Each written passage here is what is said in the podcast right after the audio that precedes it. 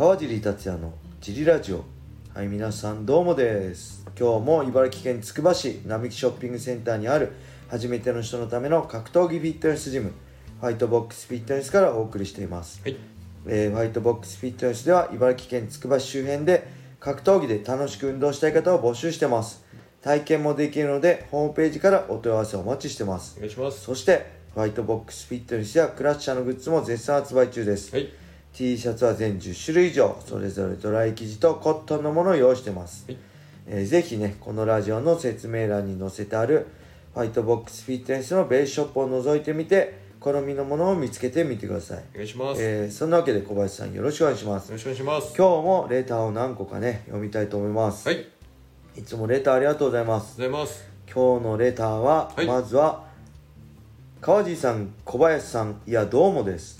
スタンド FM の通知ではい。300回のいいねありがとうございますと来ました。はい。かっこ50回ごとに来ます、はい。ジリラジオしかいいねしてません。放送回数がはい。280回の時に来たので、ジリぼっちも含めた回数だと思います。はい。つきましてはジリラジオいいねの暫定1に認定してください。そして褒めてください、はい。では失礼します。はい。はい素晴らしい、はい。い、いね。ありがとうございます。これねこのレターを見て今調べたんですけど、はい。今んとこね今日今回の放送入れてはい。じゃないです。入れないではい。ですね、えーこれ木曜日の夜の時点で311回でした。はい。だから、えーまあジリぼっちも入れて、はい。えー311回放送してるってことですね。はい。すごいですね。そしてその間に300回以上いいねをしていただいてるってことでね、本当にありがとうございます。はい。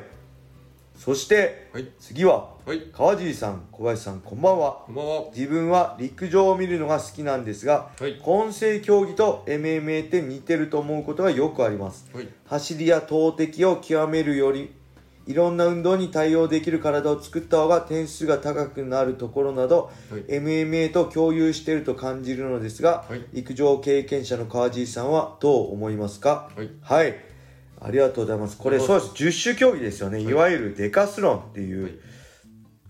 競技はい。なんですけど10種えー、ほんとね覚えてない全部。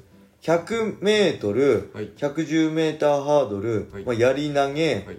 えー、円盤投げはい。だっけかな、えー、あと高跳び幅跳び棒高跳びはい。えー、あとなんだろう。1500m400m はいあとなんか10種競技なんですよね。これ本当僕もねやったことないですけど10種競技。あ砲丸投げですね。砲丸投げの10種目。100m 走り幅跳び砲丸投げ走り高跳び 400m110m ハードル円盤投げ棒高跳びやり投げ 1500m はい。ありがとうございます。これをね2日にかけてあるんですよ。1日5種類。で最初は確か 100m ですよね。で最後は 1500m なんですけどこれねほんと人間のなんだろう理屈超えてますよね、はい。100m と 1500m 両方速いってありえないしあのーいろいろね無茶なあれあれなんですけどヨーロッパでは本当キングオブアスリートって言って、一番人気陸上で一番人気はい。だっていうぐらい人気があるらしいです。はいこの「らしいです」っていうのはね僕陸上やってた頃に「はい。デカスロン」っていうね漫画があったんですよ。知ってます、はい。でそれで漫画の情報なんですけど、はい。その風見新吉だっけかな？なんか牛乳屋の主人公はい。のモデルが武井壮さんらしいですよ、武井さんからこれモデル俺だよなって言言われたんであ確かに武井さんそっくりですよねみたいな感じではい。あのねなんでぜひね「デカスロン」っていうはい。漫画を見てください。めちゃくちゃ面白いですそれ見て僕もねやってみたいなと思ったけどこれほんとね理屈超えてるんですよ。格闘技 MMA も打撃と寝技とレスリングと柔術って無理じゃないですか。はい。別じゃん。筋肉 使う筋肉全く別だし。はい。なんでねほんと理屈を超えた上での究極のキングオブマーシャルアーツはい。だと僕は思ってますね。はい。うん。この人と同意見です。はい。はいそして、はい。えーとあこれあれですね。返信を込めて川地さん小林さん毎度楽しく聞いています。はい。以前人見知りの相談をしたものです、はい。そのせ説はありがとうございます、はい。アドバイスをもとに少しずつ意識しています。同じような内容なのですが、はい。高校の部活で上下関係が厳しくそれで先輩には失礼ないようにというののが強くはい。接し方に困ることがあり少し年上は苦手です、はい。先輩後輩のうまい付き合い方また会話が弾まなかった時の鉄板の話題振りあればお願いいたします、はい。また長くなりすいません。応援しています。ありがとうござはいいます。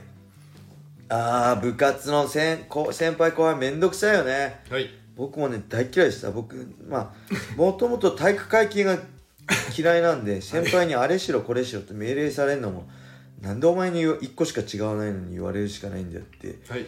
思ってたし、はい。い、やお前俺よりなんか遅いじゃんとかと思ってたんです僕、はい。舐めちゃうんで。はい。けど僕はその辺ちゃんとね一応筋は通しました。あの、はい。反抗はしなかったですね。心では思ってたけど。はい。で僕に別別に喧嘩とかもしたことないしはい。自分にも自信なかったし強くなかったんで、はい。先輩にそんな反抗できるような、はいあのー立場でもなかったし、はい。ただ心の中では呪いながら、い。僕今でもそうなんですけど心の中で呪いながら、あのー対応してましたね。はい。なんでこれまあ一番いいのは相手にしないそこのグループ輪に入んないことなんですけど、まあ、あとはねうまいやつは取り入るのがうまかったりするじゃないですか。その、懐に、はい。先輩の懐に入っちゃって、はい。相手のパンチが入んないとこで 攻撃あの、はい。そこにいるみたいな、はいけど僕そういうのできないんで、はい。あのすげえねそういう先輩後輩のねはい。人間関係も、まあ先輩ですね。後輩はそんなでもないけど、はい。今でもやっぱ高校時代の部活のはい。